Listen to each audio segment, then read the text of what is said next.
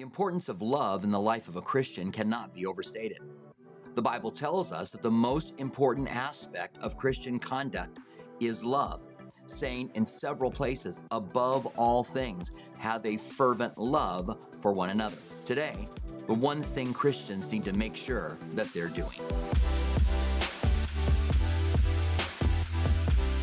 Hi, this is Robert Furrow, and welcome to Hot Topics. The comment section is open below. We'd love to hear from you. Under the law, love was the most important thing.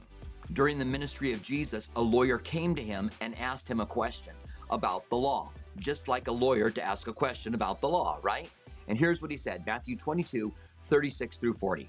Teacher, which is the greatest commandment in the law? Jesus said to him, you shall love the Lord your God with all your heart, with all your soul, with all your mind. This is the first and greatest commandment. And the second is like it. You shall love your neighbor as yourself. On these two commandments hang all the law and the prophets. Notice what he said there at the end. On these two commandments hang all of the law and the prophets. That is, you can do all that is in the law and the prophets by loving God and loving people. Now, that's a quote out of the law and out of Leviticus where it says to love your neighbor as yourself. So these are two Old Testament principles, and they didn't change after the law was done away with. Clearly, the Bible teaches us that we are no longer under the law.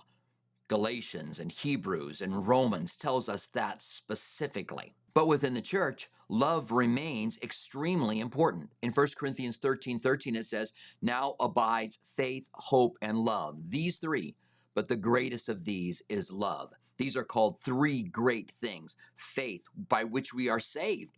We are saved by the grace of God through faith, through believing. Hope, by which we live. It's very hard to live without hope. In fact, it may be impossible to live without hope. And love is the greatest of these three things. 1 Corinthians 13, 1 through 3 tells us how important love is. Though I speak with the tongues of men and angels, but have not love, I have become as a sounding brass or a clanging cymbal. Though I speak in the tongues of men and angels, could you imagine being able to speak in any language in the world and the things that you could say to anyone? But it will profit you nothing, even if you speak in the tongues of angels. If you don't have love, you're just making noise. You're like cymbals crashing together, and it doesn't mean anything. You may be eloquent in the things that you say. You may communicate really well, but if it's not out of love, it doesn't mean anything. And then it goes on to say, and though I have the gift of prophecy, and I understand all mysteries and all knowledge, and though I have all faith so that I could remove mountains, but have not love, I am nothing. Even if you have the gift of prophecy, and you understand all mysteries, you're able to explain the mysteries of the universe, you have all knowledge and all faith so that you can remove mountains, but if you don't have love, then you are nothing. We don't consist of these things. It is love that makes us consist as a person of significance.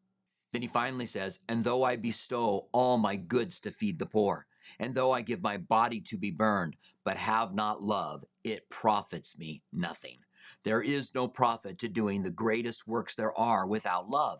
That means everything we do has to be seasoned by love. Listen to what it says in Galatians 5:13. For you, brethren, have been called to liberty. Only do not use your liberty as an opportunity for the flesh, but through love serve one another. The Bible says that we are free. We are of all people the most free. We're free to do anything we want to do. Among people on the earth, Christians are the most free. We're free from death and we're free from sin. But what are we going to use our liberty for? We aren't to use our liberty for an opportunity for the flesh, but through love to serve one another. That freedom allows you to be able to choose love. A few more things the Bible says about love. In John 4:8, it says, he who does not love does not know God, for God is love. In 1 Peter 4:8, it says, and above all things, have a fervent love for one another, for love will cover a multitude of sins. Even if you make a mistake, if you're walking in love, love will cover a multitude of sins. Colossians 3:14 says, but above all things, put on love, which is the bond of perfection. The way that we reach perfection is not by doing perfect things, but by walking in love. It is even the heart of our evangelism. In John 13, 34 and 35, Jesus said, "A new commandment I give to you, that you love one another as I have loved you, that you also love one another. By this all will know that you are my disciple, if you love one another." When visitors who don't know Christ come into our church, they don't know doctrine. They're not able to tell whether or not we are orthodox in what we believe or whether we have strange beliefs.